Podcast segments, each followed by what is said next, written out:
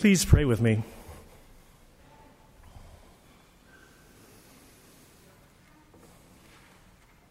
God, as we come here today with our various commitments, with those we serve and those who serve us,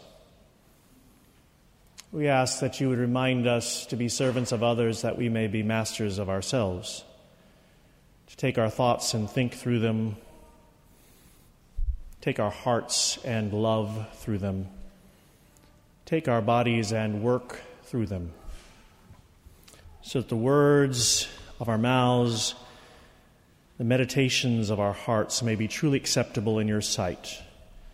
O God, our rock and our Redeemer. And let the people say, Amen.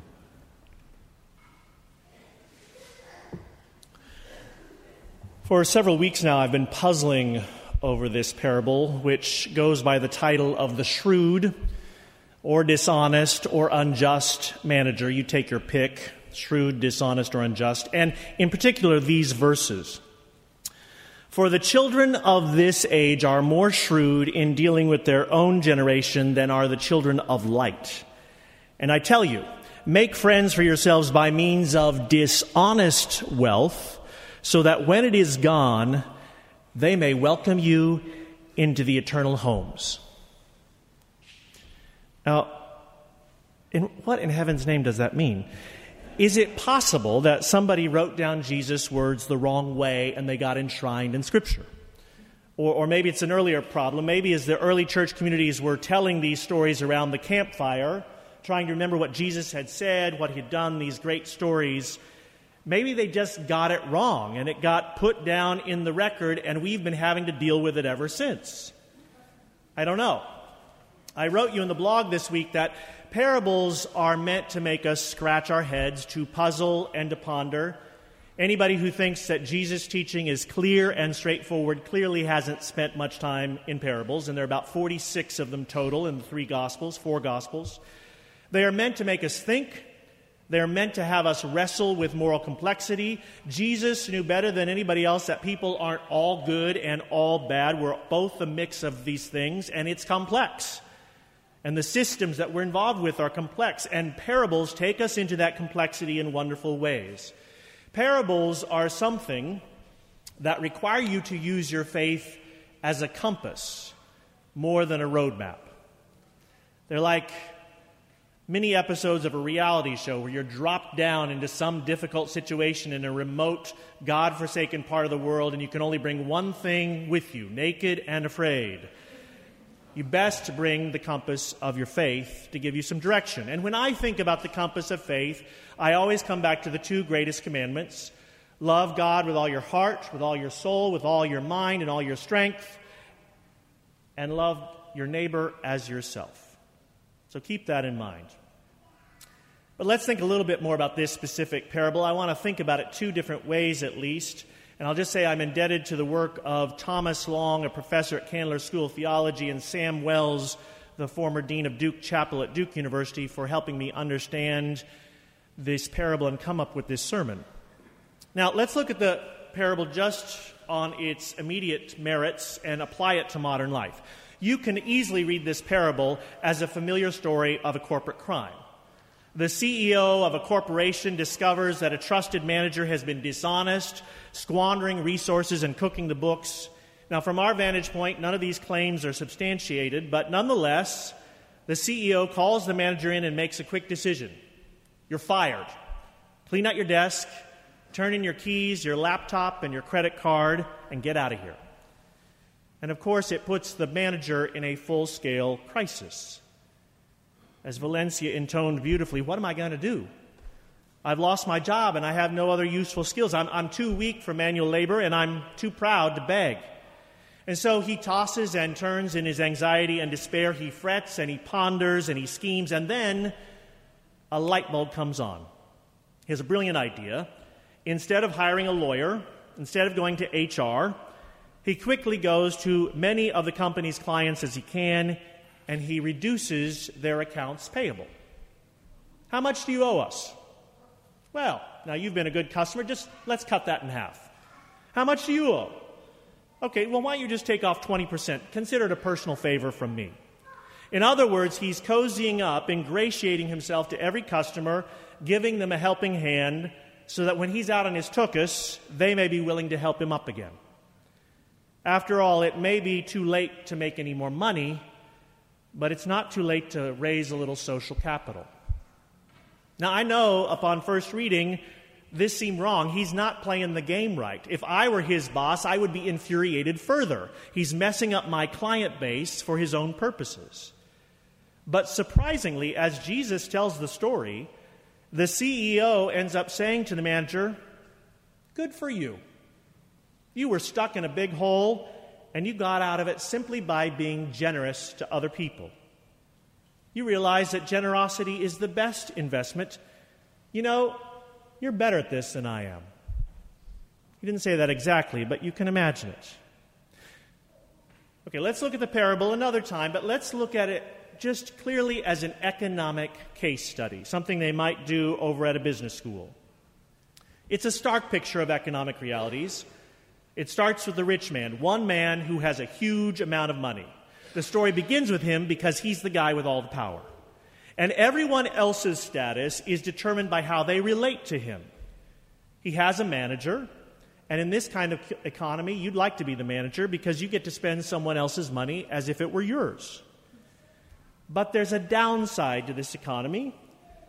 It's dictated by sudden mood changes, by conjecture and speculation, by gossip and anxiety. Because word goes round that the manager is doing a poor job, and boom, just like that, he's fired. No severance package, no retirement party, he's out on the street. No job security, no respect, no trust, just part of the revolving door of this economy.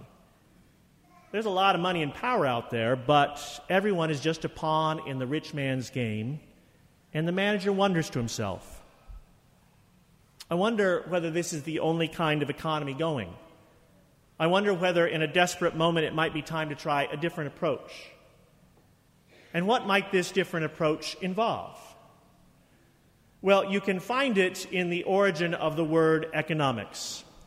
In the original Greek, the word for economics translates as the rule of the house or household management. It means putting your house in order.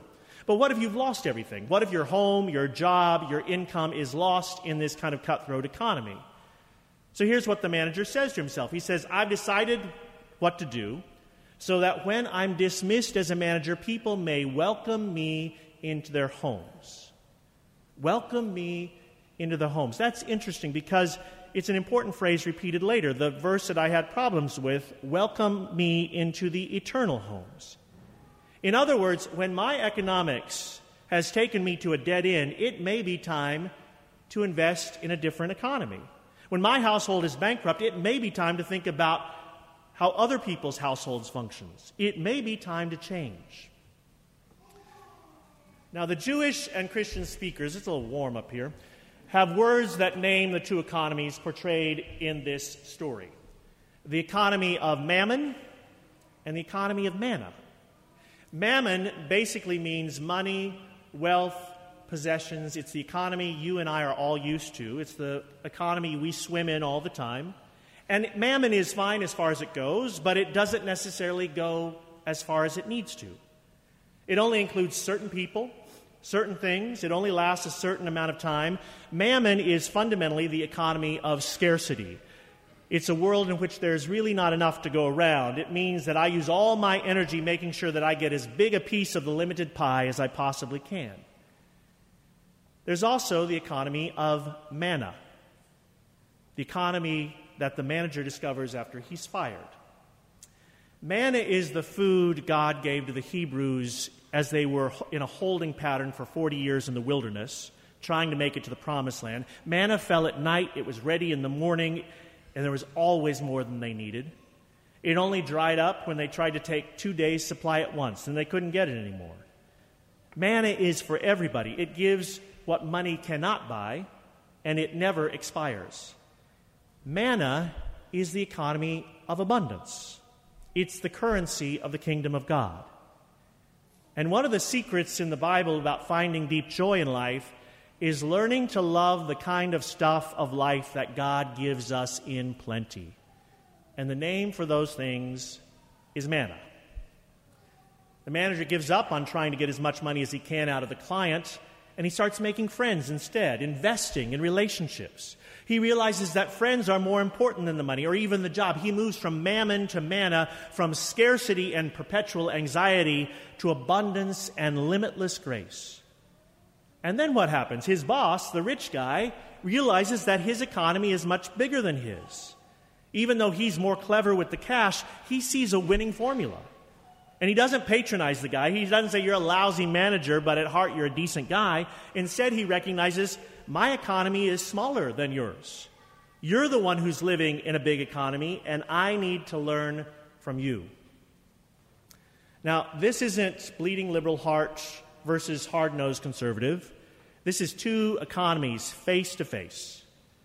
An economy of friendship is just plain bigger than the rich man's economy of debt.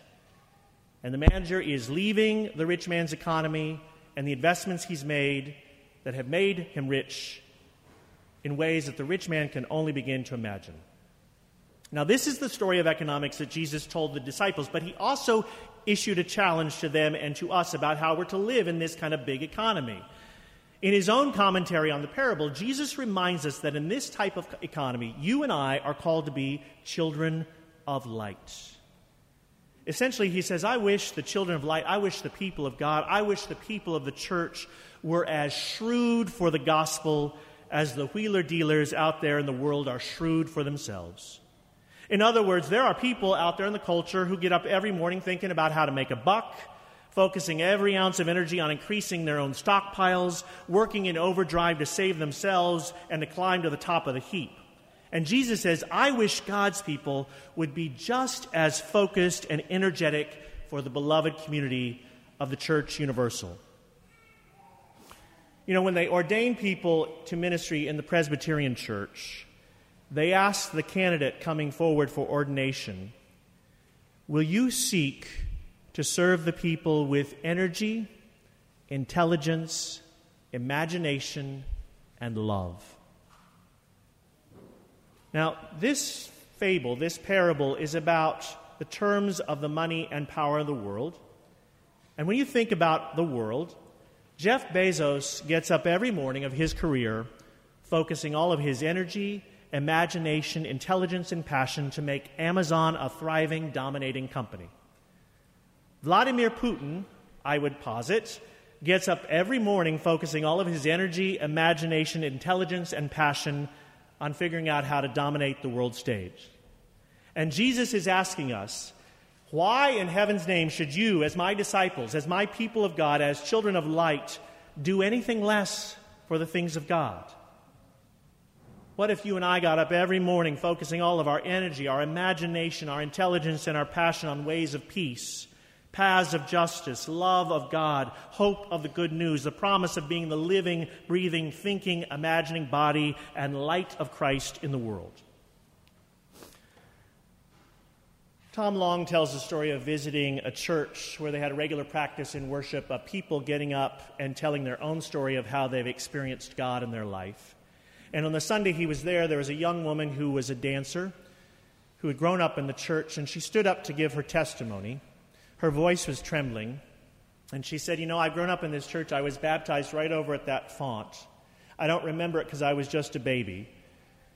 But my parents, my father in particular, always told me about it. He remembered the day perfectly, the hymns they sang, the scripture that was read, the relatives that were visiting, what they said in the sermon that day.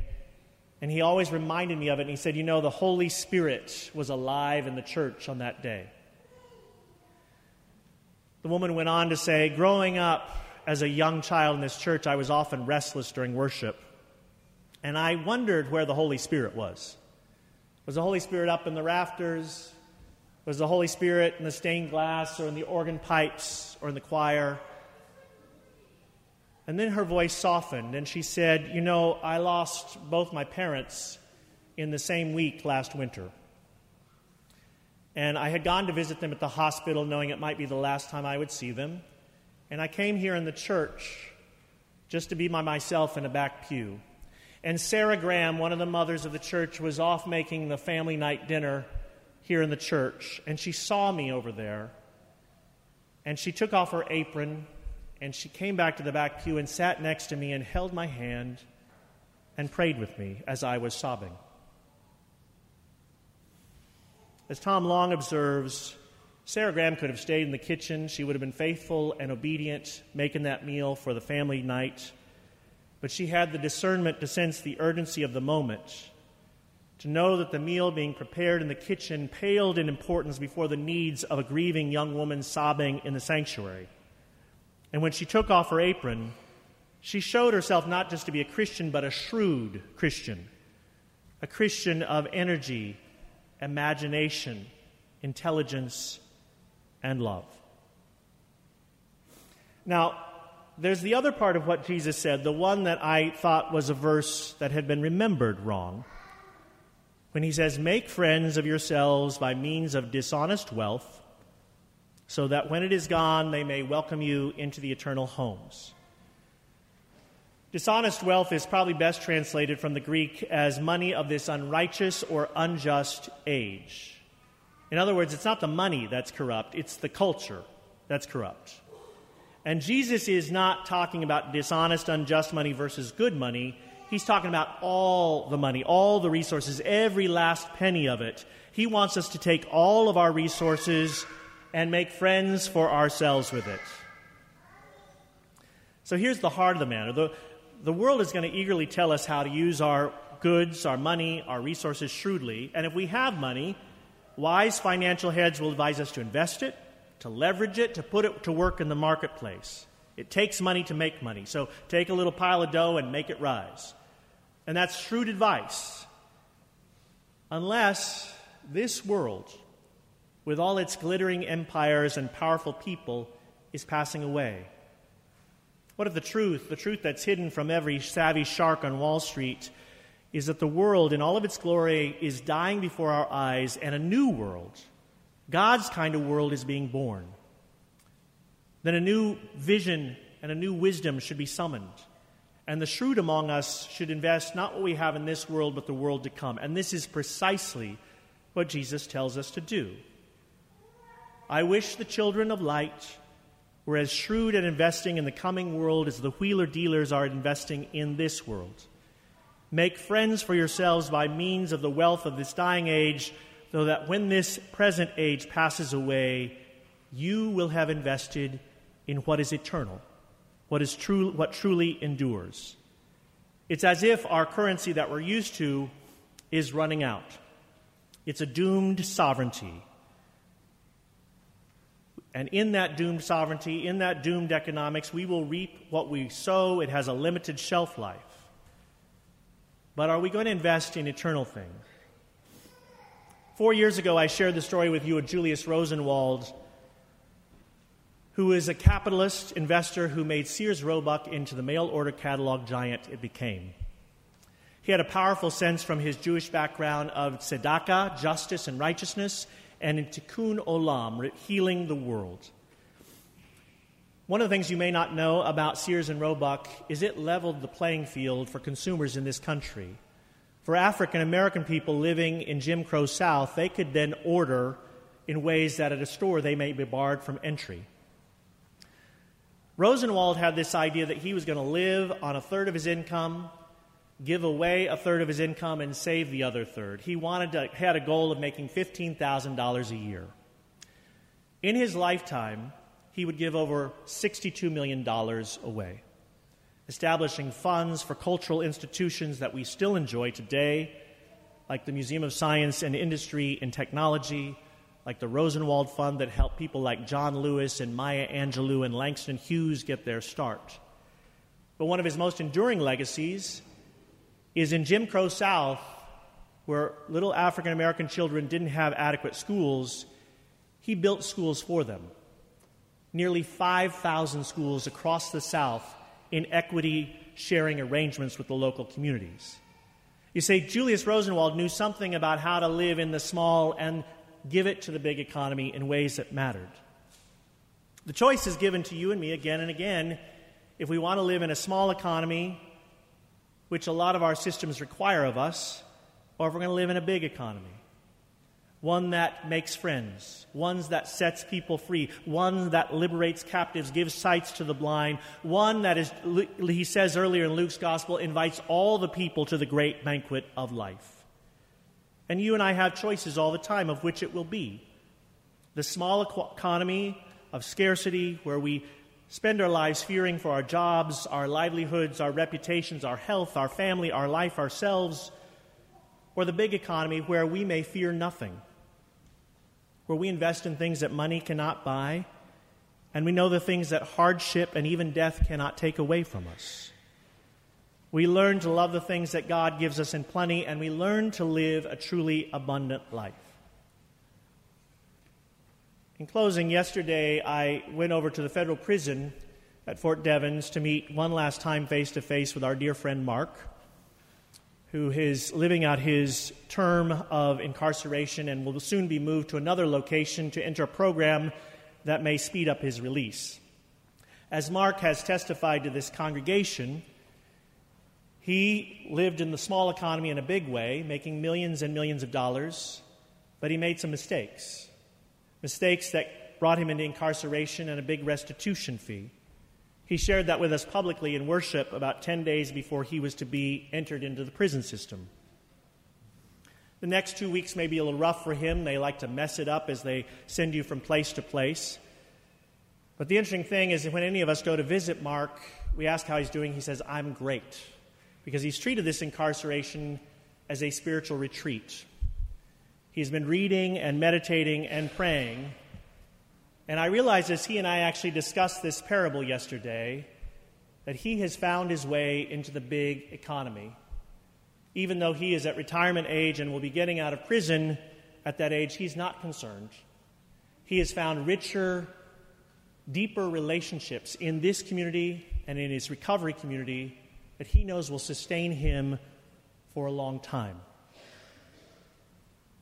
I ask you and, uh, and me to think about this parable how we are investing in eternal homes, how we do that here in the ways we care and love for the people around us, in all the ways God offers us to practice that currency. Amen.